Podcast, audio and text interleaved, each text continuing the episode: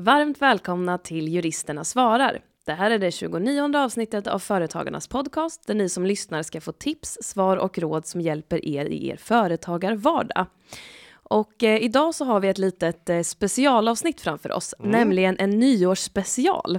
Och vi har då valt ut sex frågor från avsnitt som har släppts tidigare under året och som vi tycker är ja, men, lite extra viktiga att komma ihåg, hålla koll på eller som bara är eh, intressanta helt enkelt.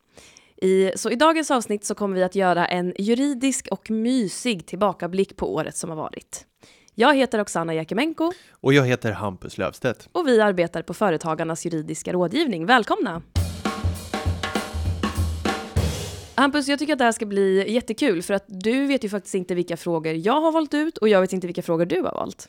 Nej men precis, det här är ju vårt egna nyårskaramellsavsnitt kan man säga, där vi har plockat ut ett gäng varsina frågor och svar och jag vet inte vad du har tagit och du vet inte vad jag har tagit. Exakt. En sak som jag dock tycker att vi ska säga innan vi drar igång med dagens första fråga, det är ju att för oss så är naturligtvis alla ämnen med dess frågor och svar som vi tagit upp i, i år då, självklart, nästan lika intressanta, ja. viktiga och spännande, eller hur? Verkligen. Mm. Och jag tänker också så här att har man haft ett, ett, ett kanske hektiskt år, man har inte lyssnat igenom alla avsnitt, så är det väl perfekt att göra det nu under julledigheten när man kanske har tröttnat lite på att socialisera och leka julklappslekar och så vill man hellre ha lite egen tid. Ja, då sätter man igång ett av våra avsnitt och bara myser. Ja, men verkligen och drömmer sig tillbaka till sin företagar, student eller juristtillvaro. Precis så. Men du, ska vi dra igång? Ja, men det tycker jag. Eh, min första fråga som jag har valt ut, det är egentligen en fråga som vi skulle kunna ha i alla nyårsspecialer för all framtid, eller i alla fall så länge som, som eh, sociala medier är aktuellt. För då kommer den här frågan också vara det. Har du någon gissning på, på vilket avsnitt du tror vi är inne på när jag säger så? Mm, sociala medier säger du, ja så vi hade ju ett avsnitt där precis som GDPR och mm. där är ju aktuellt när man behandlar personuppgifter i sociala medier, men eh, vi har väl också ett helt eget avsnitt om sociala medier, så jag tror att jag gissar på det. Ja. För det har vi va? Ja, men det har vi. Och den frågan kommer just från det avsnittet, mm. så du är helt rätt påt. Eh, och det här är alltså avsnitt 15 som handlar om marknadsföring i sociala medier. Och frågan handlar om skillnaden mellan tävlingar och lotterier i sociala medier. Ska vi lyssna? Det tycker jag. Hej podden! Jag driver en liten delikatessbutik på en ort i södra Sverige. Jag har under den senaste tiden märkt att jag har börjat få en hel del besökare och följare till mitt Instagramkonto och funderar på att köra en tävling där alla som likar och delar mitt senaste inlägg har chansen att vinna en korg med godsaker från butiken. Är det något särskilt jag bör tänka på eller är det bara att köra? tänker jag först att gud vad trevligt med eh, godsaker från den här lilla delikatessbutiken. Verkligen. Den, den tävlingen vill man ju vara med i. Jag menar det. Och den här typen av marknadsföring är ju väldigt vanlig idag och det märker ju vi för att vi får helt enkelt en hel del frågor om det. Ja men absolut. Um, och eh, man kan väl säga så här att innan 2019 mm. när vi fortfarande hade den så kallade um, lotterilagen så var det förbjudet för företag att anordna tävlingar eller lotterier i sociala medier där man då lottar ut en vinnare baserat på att deltagarna hade gillat, kommenterat eller delat ett inlägg om företaget inte hade tillstånd för det. Men den 1 januari 2019 så fick vi en eh, ny spellag mm. och den här eh, gamla lotterilagen togs då bort. Och det har gjort det enklare för företag att anordna just sådana här typer av eh, utlottningar. Så vad gäller i lyssnarens fall? Ja, om ett eh, företag, eller lyssnarens företag då, på sin eh, Instagram anordnar en utlottning där deltagarna ska gilla och dela ett inlägg mm. och där vinnaren avgörs av slumpen så betraktas det då som ett lotteri. Mm. Och eh, huvudregeln enligt eh, spellagen är att tillhandahållandet av spel, till exempelvis lotterier, omfattas av spellagens regler och därmed fortfarande kräver licens. Men det finns en hel del undantag från det här licenskravet. Och till exempel då så behövs ingen licens om spelet, alltså lotteriet i det här fallet, inte kräver betalning av en insats från deltagarna. Och eh, i förarbeten har man sagt att, eh, att be sina följare att lajka, dela eller kommentera ett inlägg. Det betraktas inte som betalning av, in, av en insats. Och det innebär alltså att eh, ett sånt här typ av lotteri då inte omfattas av licenskravet. Så att eh, lyssnaren behöver som sagt då inte ha licens för att dra igång det här lotteriet. Däremot så måste ju han eller hon se till då att marknadsföringen av utlottningen sker i enlighet med marknadsföringslagen. Mm. Så att eh, den här marknadsföringen då ska vara måttfull, det vill säga det får inte ske på ett eh, påträngande sätt. Det ska vara tydligt vem som anordnar utlottningen. Marknadsföringen får inte innehålla felaktiga påståenden om till exempelvis eh, men värdet på den här korgen med godsaker. Mm. Eh, att det exempelvis är högre än vad det egentligen är och så vidare. Ja, men jag förstår, men förutom spellagens och marknadsföringslagens regler, är det något mer man som företagare behöver tänka på? Ja, jag skulle säga att det är väl eh, tre andra saker som man, som man behöver tänka på när man Mhm. anordnar en sån här utlottning. Eh, och det är då skatt på vinsten, Aha. GDPR och användarvillkoren för den plattformen då som man planerar att eh, annonsera sin tävling på. Just det. Och väldigt kort om skatt, eh, det är ju att eh, vinster i lotterier är skattefria. Till exempelvis då om spelet tillhandahålls i Sverige och inte kräver licens enligt spellagen. Så att just i den delen behöver lyssnaren inte göra något särskilt. Men Mm. jag vill ändå påpeka det, just att i lotterier är vinsterna skattefria. Ja, att det inte klassas som att man gör någon form av prestation och inte skulle vara lotteri. Mm. Så, så att det, är, det är bra att man har ett sånt tydligt förarbetsuttalande. Mm, ja men precis. Ehm, och sen så mm, kommer man ju inte undan det här med GDPR, alltså företag som, ehm, som anordnar såna här typer av lotterier kommer ju med största sannolikhet att på ett eller annat sätt behandla personuppgifter om deltagarna eller åtminstone om vinnaren då Mm. eh, i form av ja, men, namn, telefonnummer, adress och så vidare. Mm. Och då är ju GDPR eh, tillämplig. Mm. Så att, eh, och även om de här personerna deltar frivilligt så måste företaget ändå då informera om vad de här personuppgifterna ska användas till och hur deltagaren i fråga då kan få personuppgifterna raderade hos Bland företaget. annat, ja, det där kan man ju läsa listan i artikel 13 i dataskyddsförordningen. Just det, För om, den nyfikne.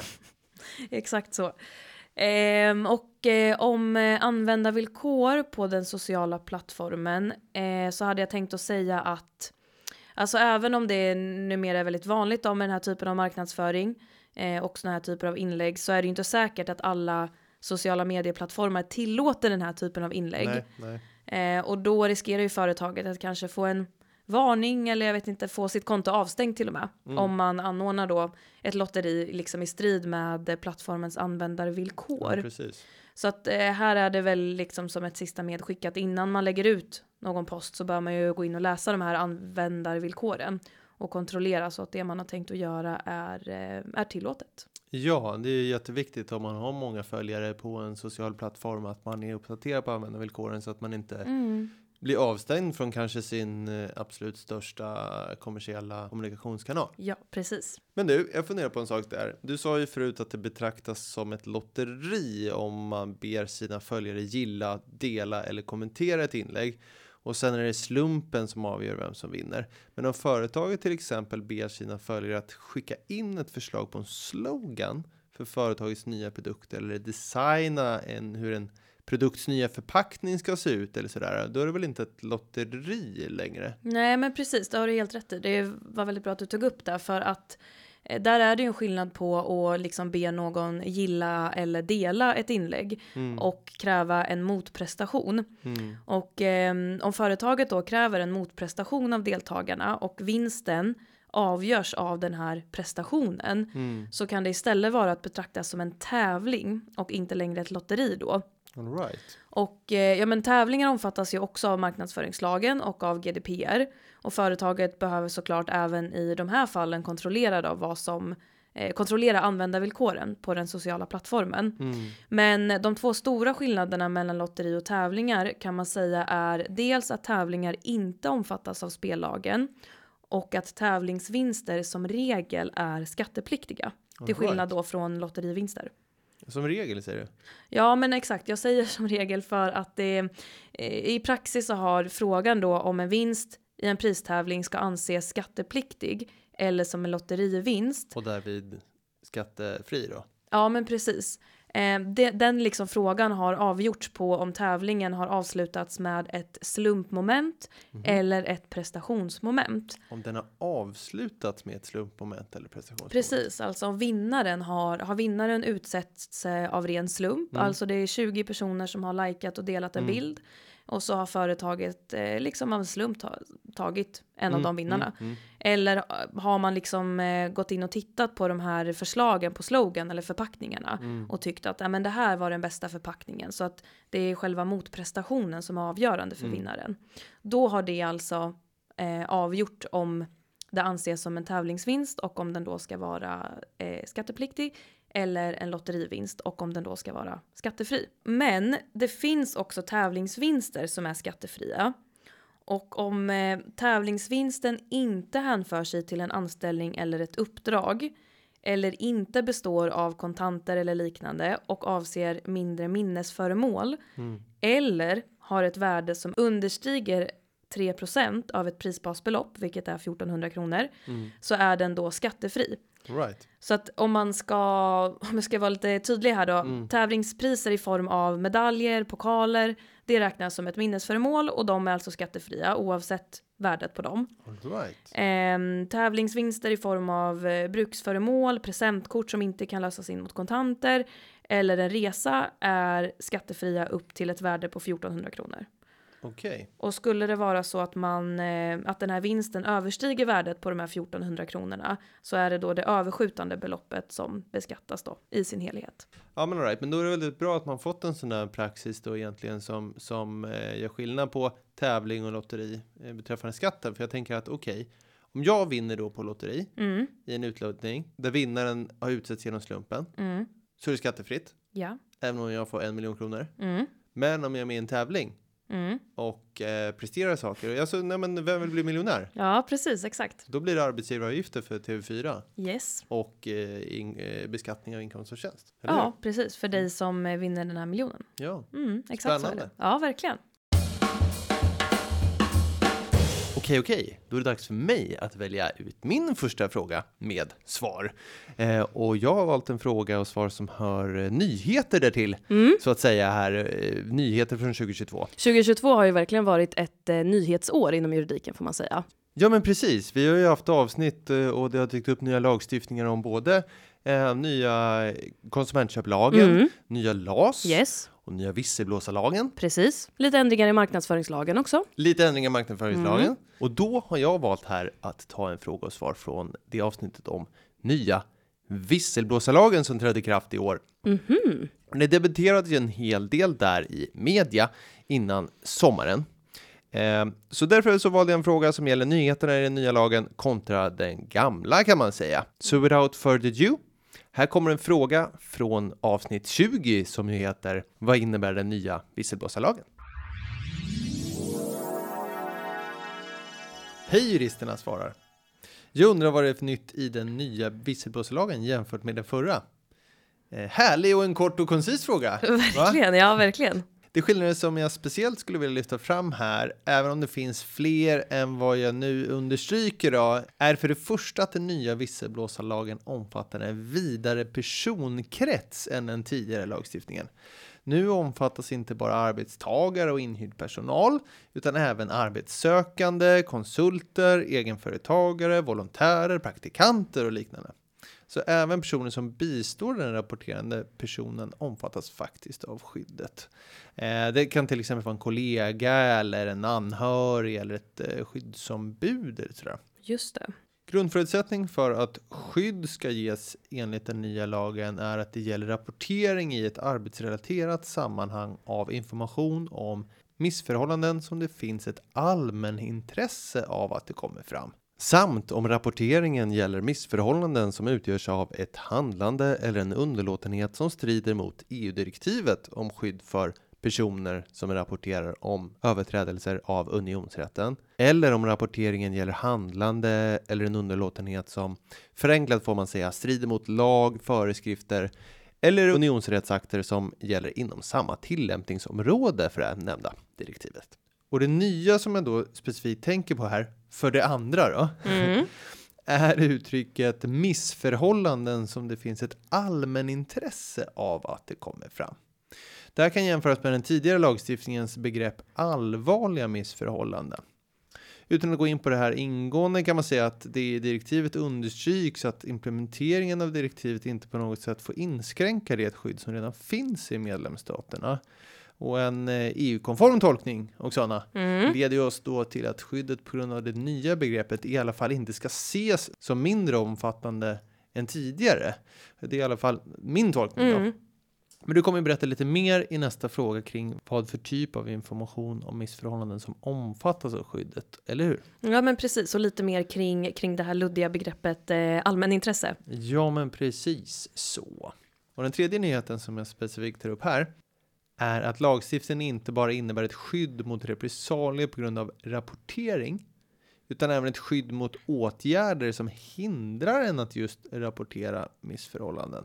Sen så finns det ju det här med ansvarsfrihet för brott mot tystnadsplikt också som jag kommer att prata om mm. i nästa fråga. Men, mm. men, men det, det är ett tillägg det där med att det både är skydd mot repressalier på grund av rapportering och skydd mot åtgärder som hindrar en att rapportera dem. Och slutligen för det fjärde, den fjärde eh, nyheten som jag tänker på, så är det naturligtvis så och som kanske är det som talats mest om i media att det är en nyhet att det uppställs krav på att företag ska ha tydliga rapporteringskanaler. Alltså det ställs tydliga krav på hur missförhållanden ska kunna rapporteras. Eh, det företag som i början av ett kalenderår hade 50 eller fler arbetstagare är skyldiga att ha interna rapporteringskanaler och förfaranden för rapportering och uppföljning. Det kanske därmed ska nämnas att just de reglerna om krav på rapporteringskanal träder i kraft 17 juli 2022, mm. alltså alldeles strax, för de företag som har 250 eller fler arbetstagare. Och för de som har 50 till 249 arbetstagare så träder kravet i kraft den 17 december 2023. Ja, det var några nyheter som sagt, även om det finns fler. Mm, bra, men då, då har vi ju koll här på de viktigaste enligt oss, eller enligt dig, de viktigaste Nej. nyheterna. Men jag tänker att eh, om vi liksom ska backa lite, vi brukar alltid i första frågan eh, liksom berätta lite allmänt om den lagen vi pratar om, liksom vad, ja, vad används den för, mm. vad innebär den och så vidare. Så kan du dra lite kort där då, vad, vad kan man säga liksom allmänt om den här nya visselblåsarlagen då? Ja, var är vi så att säga? Exakt, var ja. är vi? Jo, nej, men det kan jag göra. Det är en skyddslagstiftning för den som vill uppmärksamma missförhållanden. Eh, och lagen är generellt tillämplig på all offentlig och privat verksamhet. Det är ganska vanligt missförstånd det där att visselblåsarlagen endast skulle gälla för den ena eller den andra. Men, men så är det inte. Mm. Det gäller både offentlig och privat verksamhet. Då. Och portalparagrafen, eller vad man ska säga beträffande tillämpligheten, är att lagen gäller vid rapportering i ett arbetsrelaterat sammanhang av information om missförhållanden som det finns ett allmänintresse av att det kommer ifrån. Plus av att det kommer fram.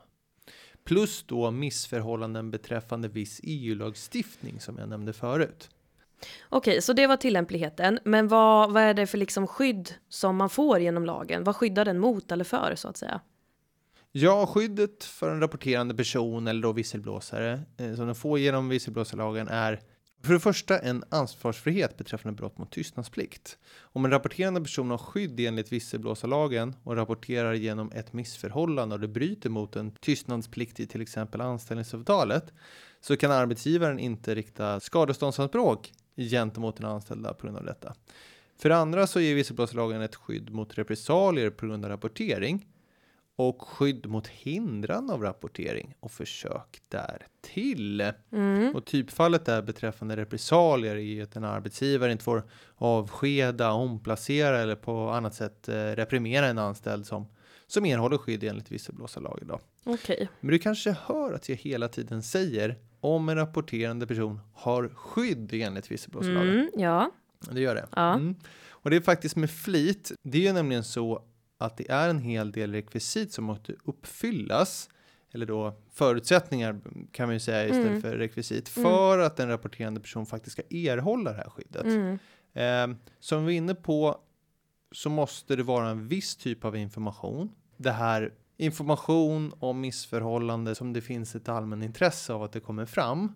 eller missförhållande om, om eh, brott mot EU-lagstiftning då. Men sen måste också missförhållandet förekomma i en viss verksamhet. Alltså den verksamhet som den rapporterande personen vid tidpunkten är verksam i, har varit verksam i eller kommer bli verksam i eller en annan verksamhet som den kommer i kontakt med inom sitt arbete. Mm. Sen ska den rapporterande personen vid tidpunkten för rapporteringen av missförhållandet faktiskt haft skälig anledning att anta att informationen om missförhållandet var sann. Och inte minst så ska den rapporterande rapportera på rätt sätt. Och för att få ansvarsfrihet för brott mot tystnadsplikten som jag var inne på förut då, måste man som rapporterande person haft skälig anledning att anta att rapporteringen av informationen var nödvändig för att sedan avslöja det rapporterade missförhållandet. Mm. Eh, och det har i media lyfts fram betänkligheter beträffande då de här många bedömningarna som ju av visselblåsaren måste göras, av den rapporterande personen måste göras. Och att det då skulle finnas en risk att folk avhåller sig från att rapportera ett missförhållande på grund av de här många stegen och många bedömningarna. Mm. Så det är ju en hel del bedömningar som en visselblåsare, en rapporterande person måste göra för att vara säker på att man erhåller skydd enligt visselblåsarlagen. Nu har vi då kommit till min andra fråga som jag har valt ut. Och eh, anledningen till att jag har valt den här frågan, det är ju för att det vore nästan tjänstefel att inte inkludera den här frågan och det här avsnittet i 2022 års nyårsspecial. Vad, tänk, vad tänker du Hampus? Var, var, vart i alla avsnitt är jag? Ja, nej, men om du pratar nyheter och, och, och uh, vad vi jobbar med du och jag Mm. dagligdags Mm. så är det eh, till, till kanske 45 arbetsrätt. Ja. Så jag gissar då på kanske en uh, lågoddsare. Mm. Eh, avsnittet om nya LAS. Ja, självklart är det en fråga från nya LAS, avsnitt 22. Och den kommer här. Hej juristerna svarar. Jag har en målerifirma med 17 anställda och kommer nog på grund av dalande orderingång behöva säga upp ett par anställda. Nu kan arbetsgivare undanta fler i turordningslistan i en arbetsbristsituation, eller hur? Vad har ändrats? Ja du, bra fråga som tar sikte på en utav de av oss här utvalda förändringarna då, ehm, som vi går igenom i det här avsnittet. Ehm, här går jag inte in på arbetsbristuppsägningens alla skyldigheter och rättigheter, utan det lämnar vi till det stora arbetsbristavsnittet, eller hur också Anna? Ja, men precis så. Och frågan är ju ställd med nu. Och som vi nämnde förut så spelar vi i och för sig in det här 16 september. Men eh, jag tolkar frågan som att han menar helt enkelt vad gäller enligt de nya reglerna. Mm, från den 1 oktober. Ja, och med det sagt så, så börjar vi här då inte riktigt från början utan vi hoppar in eh, kanske mitt i eller någonstans i en arbetsbristuppsägning. Ja, men precis. Ja, arbetsbristuppsägningsprocess. Precis. Premissen för den här frågan och det här svaret är att vi då de facto har en arbetsbristsituation, alltså tidigare eh, saklig grund för uppsägning och efter första oktober. Sakliga skäl för uppsägning. Ja, men precis. Mm-mm. Det är också så att vi har kommit en bit i den så kallade omplaceringsutredningen som en arbetsgivare måste utföra enligt sin omplaceringsskyldighet innan Eh, den säger upp en anställd på arbetsbrist. Först ska man ju enligt sjunde paragrafen reda ut om det finns lediga befattningar att omplacera till för att undvika uppsägning och det är först sen man tittar på omplacering enligt turordningslistan då. Och omplacering enligt turordningslistan, det är ju kort och gott det som menas med uttrycket sist in först ut. Det ska upprättas en turordning där arbetstagarnas arbetstagarna sorteras efter längst till till kortast anställningstid och där den som varit anställd kortast tid i regel ska sägas upp först så att säga. Bra. Och det är ju där, våra kära lyssnare, som vi är i den här frågeställningen. Eller hur? Exakt. Nu kan arbetsgivare undanta fler i turordningslistan i en arbetsbristsituation. Eller hur? Vad har ändrats? Får man ha lite högläsning? Gärna. Tackar, tackar. Den förra lydelsen av 22 paragrafen andra stycket första meningen i LAS Mm. löd eh, Innan turordningen fastställs får en arbetsgivare med högst 10 arbetstagare oavsett antalet turordningskretsar undanta högst två arbetstagare som enligt arbetsgivarens bedömning är av särskild betydelse för den fortsatta verksamheten. Den, Och vad betyder det att, eh, att man blir undantagen då från turordningslistan? Det innebär helt enkelt att när man ska utreda vem som ska sägas upp, det vill säga vem som kan tänkas knuffa undan eh, någon annan, så är man helt enkelt inte med. Nej, precis. Så att man får, man får helt enkelt Man fortsatt kan företräde till anställning, helt enkelt. Ja, Man, men man är inte så. med i arbetsbristsituationen, processen. Säg att du är eh, fem anställda på en arbetsplats och så var det den tredje tjänsten som skulle väck. Mm. Och de två under den här tredje tjänsten eh, i då anställningstid som vi har sorterat dem på är särskilt viktiga för verksamhetens Mm. fortgång. Om man säger att när man arbetsgivaren plockar bort dem så blir ju plötsligt den som innehar tredje tjänsten Sist in. Ja, precis. Sist Mm. in på turordningslistan och är den som ses upp. Mm. Litet instick, men den nya lydelsen då, som blir tillämplig från den 1 oktober, lyder så här. Innan turordningen fastställs får en arbetsgivare, oavsett antalet turordningskretsar, än så länge känns det igen, Mm.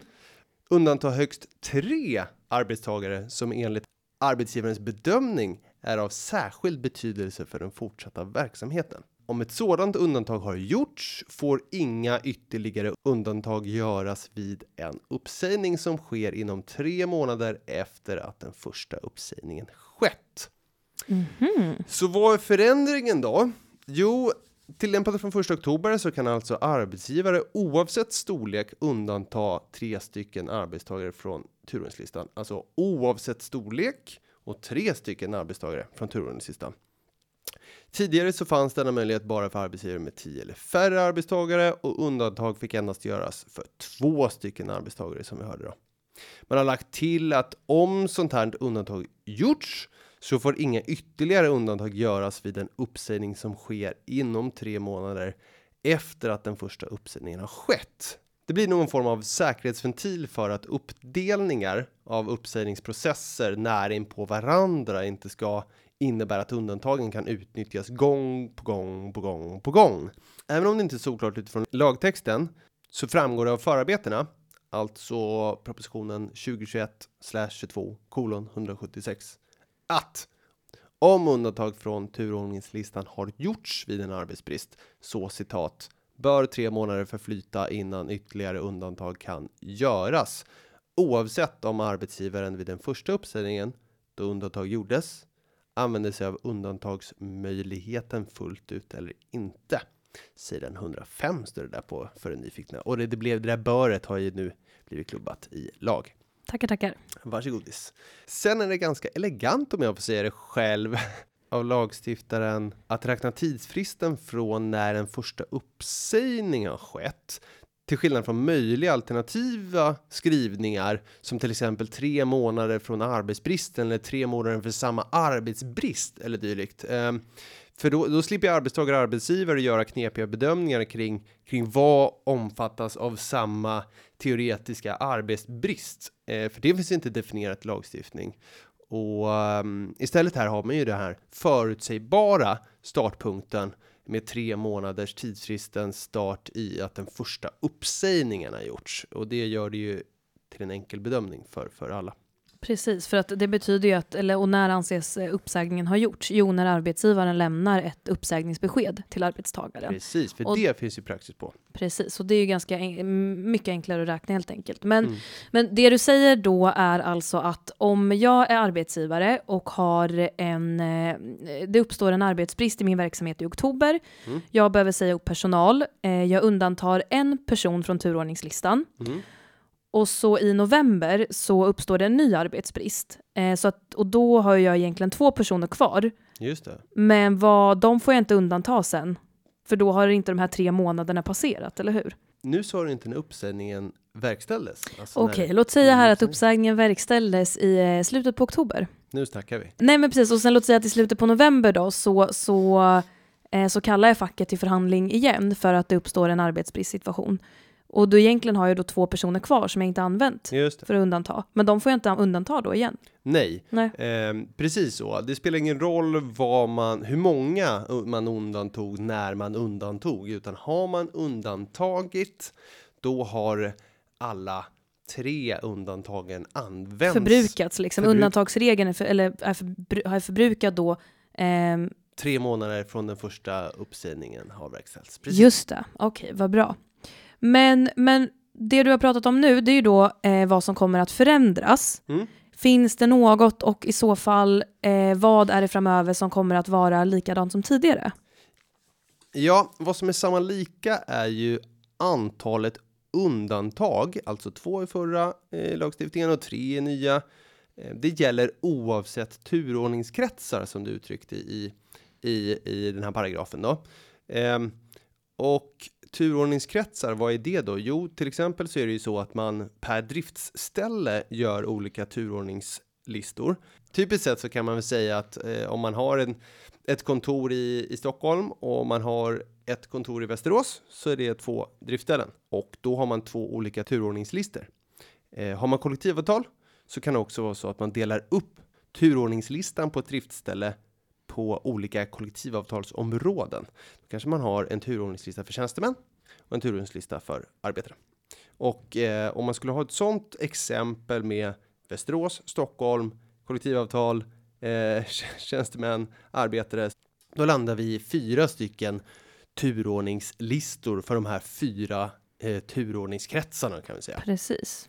Och vad man menar då i hur de här paragraferna är skrivna med att antalet undantag gäller oavsett turordningskretsar. Det är ju att oavsett om man har som här då fyra turordningslistor eller om man skulle ha en turordningslista så är det fortfarande tre stycken arbetstagare som kan undantas från Totales. från totales. Och du kan inte undanta tre från eh, tjänstemän, tre från arbetare och så vidare. Tre Utan från det, Västerås, tre från Stockholm. Precis, utan, det är utan- tre från AB då. exakt Mm. så. Bra. Vad som också är samma lika är att regeln är semidispositiv, Oksana. Just det. Ja, det vill säga det är tillåtet att eh, genom kollektivavtal göra avvikelser från de här turordningsreglerna. Och undantagsmöjligheten kan där tänkas i vissa kollektivavtal avtalas bort Mm. och i andra kanske istället handla om en procentandel av de anställda som kan undantas istället för antal då. Mm. Men hur är du Oksana? Har jag inte sprungit förbi ett rekvisit som också är samma lika i den nya och gamla regleringen? Ja, men exakt. Har du inte gjort det? Mm, Jo, eh, visst har jag det. Och i både den nya och den gamla regleringen så kan arbetsgivaren göra undantag för arbetstagare som har håll i hatten här. Särskild betydelse för den fortsatta verksamheten. Så står det i både den nya och gamla paragrafen. Mm. Men i ärlighetens namn så är ju faktiskt rekvisitet något längre. Eh, som vi faktiskt hörde förut när vi hade högläsning. Eh, även om det är lätt att ögna förbi så är det så att rekvisitet, och när vi säger rekvisit jurister så menar vi förutsättningar. Ja, men exakt. Bra. är att undantagen kan göras för arbetstagare som enligt arbetsgivarens bedömning är av särskild betydelse för den fortsatta verksamheten. Syftet med regleringen är naturligtvis att arbetsgivare ska kunna behålla kärn eller nyckelkompetens som det brukar benämnas då. Det är då viktigt att understryka att även fortsättningsvis är arbetsgivarens bedömning av detta som är avgörande för vilka undantag som kan göras. Av författningskommentaren i tidigare nämnda propp då, så framgår det att det fortsättningsvis så ska vara så att det inte ska vara möjligt för en arbetstagare att rättsligt i domstol pröva om en arbetsgivares undantag strider mot nu nämnda paragraf och turordningsregler.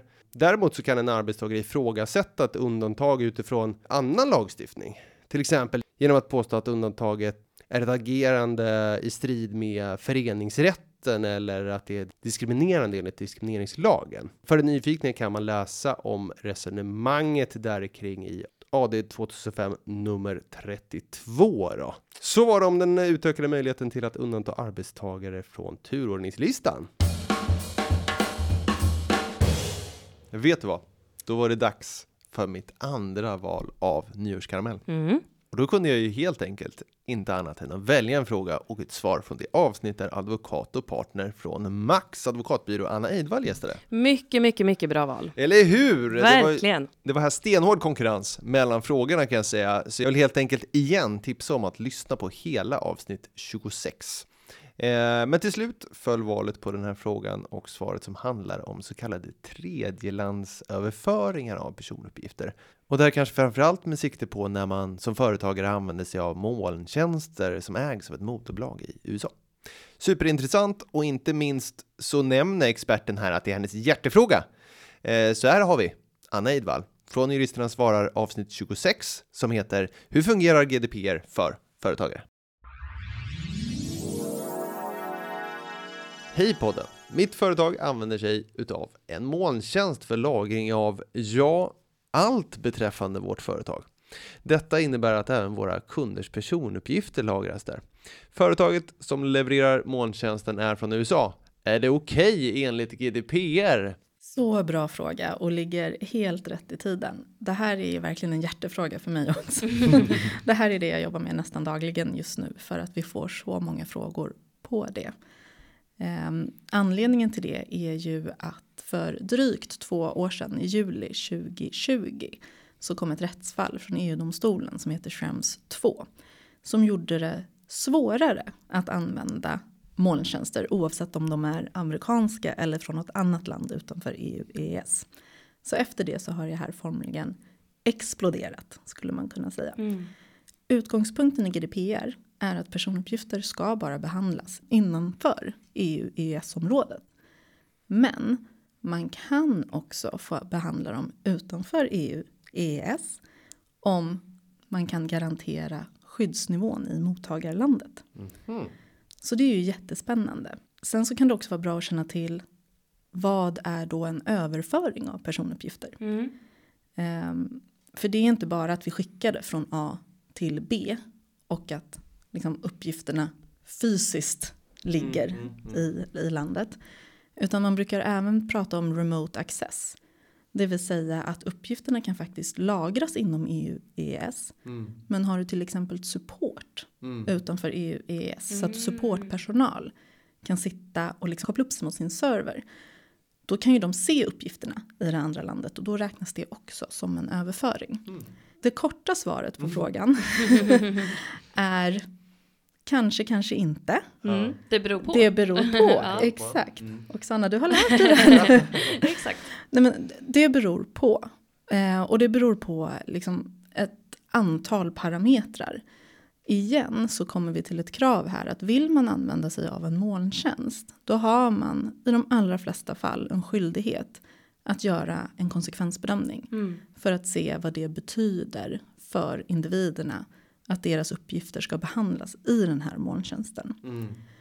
Om det är så att molntjänsten också innebär tredjelandsöverföring, mm. alltså att de ska behandlas utanför EU-EES, mm. då finns det också en skyldighet att göra någonting som vi kallar en TIA, eller Transfer Impact Assessment. Mm. Okay. Där man bestämmer, eller där man eh, bedömer skyddsnivån i mm. mottagarlandet.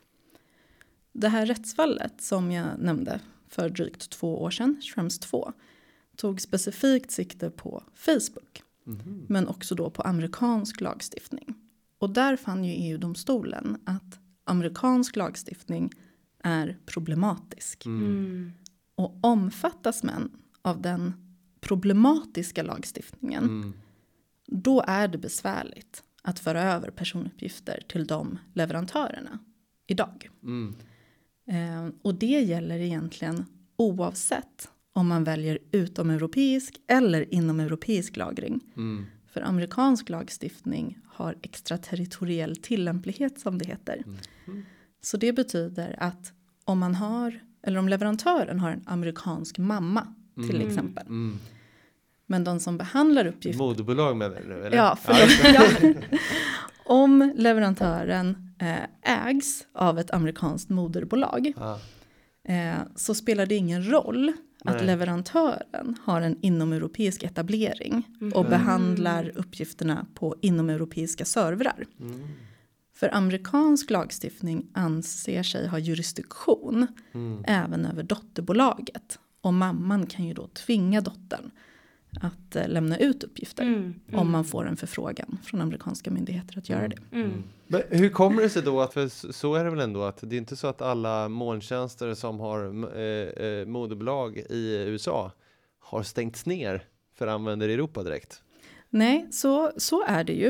Eh, man ska komma ihåg att har man avtalet med den europeiska dotterbolaget och man har inom europeisk support, inom europeiska servrar. Mm. Då kan man ju argumentera för att man inte hamnar i den här tredjelandsöverföringsbedömningen. Mm. För det är ju ingen tredjelandsöverföring förrän den här begäran om att lämna ut uppgifter Kommer, faktiskt ja. kommer. Mm. Så då förlitar man sig ju på konsekvensbedömningen. Men man måste ju likväl väga in risken för att få en sån här amerikansk begäran i sin konsekvensbedömning. Och säkerställa då att man har eh, ett tillräckligt skydd i sitt personuppgiftsbiträdesavtal. Mm. Och att man har tillräckliga eh, tekniska säkerhetsåtgärder på plats. För att förhindra att amerikanska myndigheter kan läsa uppgifterna för det fall de skulle begära ut dem. Mm. Eh, för det är de rekommendationer som finns från EU-håll just nu. Mm. Mm. Det ska man använda amerikanska molntjänster så ska, som omfattas av problematisk lagstiftning. Mm. Så ska man vidta både kontraktuella och tekniska åtgärder Mm. som i princip gör datan oläslig för mottagaren. Så därför så kan det också vara enklare att använda till exempel lagringstjänster eller hostingtjänster. Mm. För där kan du låsa datan på ett annat sätt. Mm. Kontra om du använder SAS-tjänster till exempel. Där leverantören behöver datan i klartext för att kunna leverera sina tjänster. Mm. Just det. Och hjälper ni på Max till med såna här konsekvensbedömningar? Ja, det gör vi. Det är ju en otroligt komplicerad bedömning Mm. att göra skulle jag vilja säga.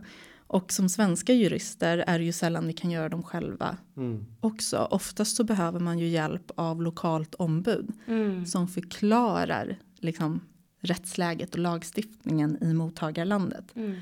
Nu har vi lärt oss och kan väldigt mycket om just USA. Men mer och mer fokus skiftas liksom från USA mot andra länder. Mm. Indien, Ryssland, kanske framförallt Kina, Filippinerna och så vidare. Eh, Så att det är ju inte bara USA som är i loopen. Nej. Anledningen också till varför man börjar skifta fokus är för att EU och USA håller just nu på att förhandla om ett nytt transatlantiskt datoröverföringsavtal. Om det kommer på plats så kommer det vara enklare att föra över personuppgifter till USA igen. Just det. Mm. Spännande. Ja, det här kan vi verkligen prata om hela dagen. Men en till frå- fråga. Nu har vi pratat om företag som använder sig av molntjänster. Eh, Men jag tänker, om vi istället pratar om att ja, eh, det är konsumenter som använder sig av en amerikansk eh, leverantör av en tjänst, av ett stort mediaföretag, låt säga. Hur tänker man där kring tredjelandsöverföring? Alltså om man, om man direkt eh, har ett avtal kring en app med modern. Alltså, förstår jag vad jag menar? Mm. Alltså, det finns ju någonting som heter privatundantaget och det du gör som liksom privatperson i din Mm. egen privata användning behöver ju nödvändigtvis inte vara problematiskt. Mm. Utan det är ju igen när någon annan liksom situationstecken kontrollerar dina uppgifter Mm. där du inte har lika stor bestämmanderätt. Mm. Eh, att du själv väljer att använda Facebook och Instagram eller Mm. andra appar eh, ser i vart fall inte jag som Mm. lika problematiskt. Mm. Däremot så finns det ju pågående eh, tillsyn Mm. där inte alla tycker likadant. Ehm, och det här eh, Schrems 2-målet är ju sprunget ur att det är en privatperson Mm. som inte anser att Facebook har rätt att föra över hans uppgifter från EU till moderbolaget i USA. Mm. Eh, så att, eh, Och då sa de nej, det hade de inte. Eller? nej men och då sa de ju att nej, det har de inte. Nej. För USA tillhandahåller inte ett adekvat skydd. Mm. Men så håller man ju just nu på och fattar ett beslut eh, i Irland i Mm. förhållande till Facebook. Eh, för Irland är liksom den ledande dataskyddsmyndigheten för det är Mm. där Facebook har sin etablering. Eh, och där det finns ett utkast som också säger att Facebook, ni får inte föra över data från er Mm. europeiska eh, Mm. establishment till mamman i Mm, USA. mm. Mm. Mm. Eh, Och där Facebook också har gått ut och sagt att blir det här beslutet verklighet Mm. då kommer vi stänga ner både Facebook och Instagram i I Europa. Mhm. Okej, då var vi framme här vid min tredje och sista fråga då som jag har valt ut idag. Och eh, den kommer från ett avsnitt som vi spelade in i våras, Hampus. Och eh, den här frågan berör till exempelvis dig och mig, men också andra individer och privatpersoner. Eh, men framförallt så berör den företag som säljer digitalt innehåll och digitala tjänster. Har du, har du någon gissning på vilket, vilket avsnitt jag är inne på då? Den var lite knepigare tycker jag. Hörru du. Mm. Eh, digitala tjänster. Jo, jo, jo, jo, nu vet jag. Jag, vet jag. Eh, nya konsumentköplagen. Yes, nya konsumentköplagen. Avsnitt 17. Varsågoda. Hej juristerna svarar podden. Mitt företag har en streamingtjänst för gamla svartvita filmer. Nu undrar jag om den nya konsumentköplagen gör att vi måste se över våra användarvillkor. Måste vi det? Ja, en jättebra fråga. Den som lyssnade på avsnitt 14 vad gäller för konsumenttjänster har ju stenkoll på att digitala tjänster som frågeställarens inte omfattas av konsumenttjänstlagen. Inte heller omfattade sådana här digitala tjänster av förra konsumentköplagen. Det fanns alltså inte tidigare tvingande lagstiftning som just reglerade det här med, med fel och påföljder för digitala tjänster. Ehm, det blev ju då extra viktigt vad det faktiskt stod i avtalen eftersom då i mångt och mycket var avtalsfrihet för sådana digitala tjänster. Men nu blir det ändring på det. För den nya konsumentköplagen omfattar nämligen inte bara köp av traditionella varor utan även avtal mellan näringsidkare och konsumenter där eh, näringsidkare mot betalning tillhandahåller eller utvecklar digitalt innehåll eller digitala tjänster. Sen är det också så att den nya lagen även omfattar sådana avtal för digitala tjänster och digitalt innehåll när konsumenten tillhandahåller sina personuppgifter. Alltså om, även om det inte sker en betalning med vanliga sedvanliga betalningsmedel. Men det där ska jag prata mer om i nästa fråga. Okej. Men eh, får jag fråga, kan du ge något exempel på, på sånt här digitalt innehåll eller digitala tjänster då som, som numera omfattas av Ja. konsumentköplagen? Som exempel på digitalt innehåll tar eh, propositionen för den här nya lagen upp just datorprogram, applikationer, videofiler, musikfiler och e-böcker. Och som digital tjänst så tas exempel upp eh, i form av video och ljuddelning, eh, online-spel, sociala medier. Okej, så eh, behöver, eh, behöver frågeställaren här se över sina användarvillkor eller vad, vad ska de göra?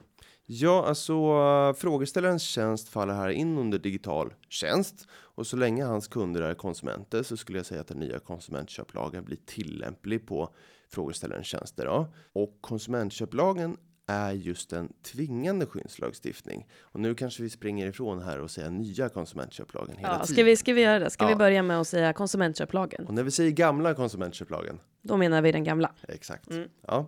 Och med tvingande skyddslagstiftning, då menar man ju alltså att villkor som är sämre för konsumenten i det här fallet då, än vad som framgår av lagen är ogiltiga. Så frågeställaren behöver läsa igenom sina villkor för att se om det numera matchar den nya lagstiftningen så att säga. Sen kan ju frågeställaren ha reglerat massa andra saker i sina användarvillkor som kanske inte konsumentköplagen reglerar. Så de behöver kanske då inte ändras då. Just det, okej. Men eh, som du säger då så omfattas ju då, eh, eller så omfattar ju då konsumentköplagen sådana här digitala tjänster då som frågeställaren eh, frågar om. Men och vad är det mer specifikt som regleras i lagen vad gäller just sådana här tjänster? Ja, alltså i en handvändning kan man väl brett säga att konsumentköplagen reglerar vad som gäller för leverans av varor och digitalt innehåll och tjänster och vad som händer vid dröjsmål av leverans eller betalning, eh, vad som utgör fel, vem som ansvarar för felet, eh, vilken rätt konsumenten har på grund av felet, alltså påföljder som avhjälpande till exempel, omleverans, prisavdrag, skadestånd, hävning. Och beträffande just avtal om digitalt innehåll och digitala tjänster så har dessa faktiskt fått ett helt eget kapitel, nämligen kapitel 9. Mhm. Och det är ju det här senare som frågeställarens fråga handlar om. I det här kapitlet så finns det 21 paragrafer som särreglerar dessa digitala varianter något. Eh, Men det finns även lite regler utströsslat på andra ställen i lagen. Och det är mycket hänvisningar från i nionde kapitlet till andra kapitel som handlar om mer om varor då. Så det är mycket korsläsning och den är inte helt enkel att ta sig igenom det kapitlet. Men, och vi ska inte ha det så kul idag att vi ska gå igenom alla de här 21 eh, paragraferna. Men jag tänker att jag plockar upp några av mina favoriter. Låter det bra? Ja, men det låter jättebra. Eh, beträffande dröjsmål. Från näringsidkarens sida så understryks det i 9 kapitlet andra paragrafen att det är näringsidkaren som har bevisbördan för att digitalt innehåll eller en digital tjänst har tillhandahållits i tid. alltså enligt avtal om det inte avtalet att det har skett utan onödigt dröjsmål. Ja, men jag tycker det är härligt med bevisbörderegler när de understryks. Ja. Yes, kör vi vidare. Japp. Ja, sen är det lite speciellt beträffande tidpunkt för fel, alltså tidpunkten när man ska göra felbedömningen. Ehm, för det utgår från tillhandahållandet, vilket ju kan ja, översättas till till avlämnandet när man pratar Mm. varor. Mm. Ehm, och näringsidkaren ska svara för fel på det digitala innehållet eller den digitala tjänsten som funnits vid tillhandahållandet och som visar sig inom tre år från den tidpunkten. Mm. Det där känns ju väldigt straightforward, men det blir ju svårapplicerat på till exempel frågeställarens tjänst eh, som ju är en, en streamingtjänst av ett slag som är en abonnemang om jag förstår det rätt. Så därför är det bra att just digitalt innehåll och digitala tjänster som tillhandahålls under en kontinuerlig period Mm. har en egen liten reglering Just det. Nionde kapitlet, sjunde paragrafen, stycke 2. Det står nämligen där att näringsidkaren svarar för fel på innehållet eller tjänsten som uppstår eller som visar sig under den avtalade perioden. Om det handlar om tillhandahållande under en kontinuerlig period. Sen har vi en god presumtionsregel i nionde kapitlet, åttonde paragrafen också. Mm. Som säger att fel som visar sig inom ett år från tillhandahållandet eller vid kontinuerliga avtal inom den avtalade perioden är sådana fel som näringsidkaren ska anses ansvarig för. Om näringsidkaren inte kan visa något annat. Eller det är oförenligt med innehållet eller tjänstens eh, eller felets art. Ja. Det här känns ju igen från förra konsumentköplagen där fel som uppstod inom sex månader från avlämnandet skulle anses vara fel näringsidkaren sk- skulle stå för om de inte kunde bevisa något annat. Och det där kommer du prata lite mer om. Mm. Precis, det stämmer. Den här eh, så kallade omvända bevisbördan. Ja, men precis. Jag Mm. lämnar den där, men ändå en favorit. En sista favorit är att påföljderna för fel i digitalt innehåll och digital tjänst är det välbekanta avhjälpande, omleverans, prisavdrag, hävning och innehållande av betalning. Men det har tydliggjorts att vid hävning av kontinuerligt tillhandahållet digitalt innehåll eller digital tjänst så behöver näringsidkaren bara betala tillbaka den delen av betalningen som svarar mot den tid under avtalsperioden där det digitala innehållet eller tjänsten inte var felfritt samt eventuell förskottsbetalning för tid efter hävningstidpunkten då. Okej, bra. Ja, så det var Hampus favoriter ur kapitel 9. så, nu Oksana har jag valt ut en fråga och svar från ett av våra mest lyssnade avsnitt faktiskt. Mm. Vi hade en period där vi vid årsskiftet 2021-2022 var väldigt intresserade av en viss serie, Oksana. Eh, kan du gissa vilken serie jag tänker på? Årsskiftet 2021-2022. s- Både du och jag var inne på en viss serie. Jag vet inte om alltså, det kan vara att sista, den senaste säsongen släpptes då. Men, eh, ja. Mm, ah, jo, jo, jo, jag vet. Framförallt om det är så att vi har tagit upp det i ett avsnitt också. Det måste ju Ja, vara ja. Succession då, eller hur? Precis, helt riktigt. Visst är det Succession jag tänker på. Och avsnitt 8 som heter Vem bestämmer i bolaget? Här har jag valt en fråga och ett svar som just belyser de intressekonflikter och interna maktkamper som kan finnas i ett aktiebolag och i den här serien. Mm. Den här frågan handlar om hur eh, vd kan avsättas och vem som utser styrelsen egentligen, så välkomna! Här har ni! Från Juristerna svarar avsnitt 8. Vem bestämmer i bolaget? Eh, Hej! Jag har ganska nyligen startat ett aktiebolag som är verksamt inom IT-branschen. Jag äger 60% av aktierna, min kompanjon äger 20% och resterande delar ägs av olika investerare. Jag är vd i bolaget och min kompanjon styrelseledamot. Men i övrigt så planerar vi att ta in en extern styrelse med mer kunskap om bolagsstyrning. Det oroar mig dock att jag och min kompanjon blir en minoritet i styrelsen och undrar om styrelsen kan avsätta oss eller på något annat sätt tvinga oss ur vårt egna bolag. Okej, det här var ju en spännande fråga och jag tror att vi ska börja i, i den änden att eh, Ja men Hampus, du nämnde ju där i första frågan att styrelsens uppgifter det är bland annat då att svara för bolagets organisation och förvalta bolagets angelägenheter, men det är också att bedöma bolagets ekonomiska situation och se till att bolagets ekonomiska förhållanden i övrigt då kontrolleras på ett betryggande sätt. Ja. Men som du också sa så har styrelsen också till uppgift att både tillsätta och avsätta en vd. Så att eh, det korta svaret här på, på lyssnarens fråga är att ja, styrelsen kan fatta beslut om att avsätta lyssnaren som vd. Däremot så kan styrelsen inte tvinga den här vdn eller före detta vdn då att, att eh, sälja sina aktier i bolaget förutsatt då att det inte finns någon typ av inlösensskyldighet under vissa omständigheter i aktieägaravtalet. Men om vi utgår från att, att det inte gör det då så ja, styrelsen kan eh, besluta om att avsätta vdn men lyssnaren då, den här vdn före detta vdn behåller ju fortfarande sina aktier i bolaget. Mm. Och då kommer vi liksom in på den här minoritetsfrågan i styrelsen också. Ehm, så är ju utgångspunkten där att styrelsen kan inte avsätta eller tillsätta styrelsemedlemmar. Utan som regel är det ju då bolagsstämman, högsta organet, beslutande organ, som består av aktieägarna ju som Ja. beslutar om att avsätta eller tillsätta styrelseledamöter. Och eh, ett sådant beslut om att eh, tillsätta eller avsätta styrelseledamöter, det fattas normalt sett med enkel majoritet, det vill säga mer än hälften av rösterna. Men man kan också skriva in i bolagsordningen att det ska fattas med kvalificerad majoritet och det är ju då eh, två tredjedelar av rösterna som krävs. En liten passus Mm. som jag eh, tror jag missade att nämna. Ja, De här rösterna, ja, hur får man dem? det är ju en röst per aktie. Ja men precis, alltså rösterna får man ju av sitt aktieinnehav. Precis, det kommer direkt Ja. Mm. av aktieägandet. Sen kan man ha A-aktier och B-aktier, men det tror jag inte vi ska gå in på i, i det här avsnittet, utan vi, vi liksom, för enkelt förklarat så får man sina röster beroende på aktieinnehav. Precis, enkelt förklarat ett mot ett så att säga. Precis. En röst, en aktie. Mm. Exakt så. Ja, men och, och om vi liksom går tillbaks till frågan då så, så som sagt bolagsstämman är de som tillsätter avsitt, avsätter styrelsen. Och är det så att bolagsstämman har tillsatt en styrelseledamot så är det bara bolagsstämman som kan avsätta den här personen. Och så länge lyssnaren i det här fallet, alltså den här vdn, så länge han eller hon äger då 60% av aktierna Mm. så har ju han eller hon en majoritet av rösterna på bolagsstämman. Och på, då, på det sättet så behåller han eller hon ju kontrollen över vilka beslut som faktiskt fattas på bolagsstämman.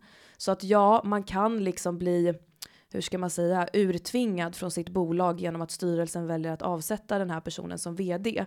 Men däremot så behåller han ju kontrollen över bolaget genom att han har majoriteten av aktierna. Ja, och Så då så kan kan man man göra lite som jag var inne på där i början, att då kan ju han faktiskt kalla till en extra bolagsstämma Mm. Och eh, ta beslut om ny styrelse. Precis, för det är ju bolagsstämman som bestämmer om styrelsen. Så- Mic drop, boom, liksom. Precis så, exakt. Ärligt. Så att det, ja men verkligen, så att det som sagt, det finns liksom lite delar här till båda hans för och nackdel kan man säga. Mm. Men tipset är väl just att så länge han innehar majoriteten av aktierna så har han fortfarande en ganska stor kontroll över bolaget. Bolagsstämman, Exakt. aktiebolagets högsta beslutande, Beslutande organ. organ. Fint. Så där då, då har vi rott eh, ännu ett avsnitt i land och det här är ju faktiskt eh, årets sista avsnitt också. Ja men precis, och vi kan väl inte mer än att tacka för att ni under året har lyssnat på podden. Eh, jag vet att jag pratar för oss båda när jag säger att det har varit jätteroligt och intressant att varannan vecka få dela med sig av frågor och svar beträffande juridik där svaren, vet du vad, Mm hjälper er i er företagarvardag.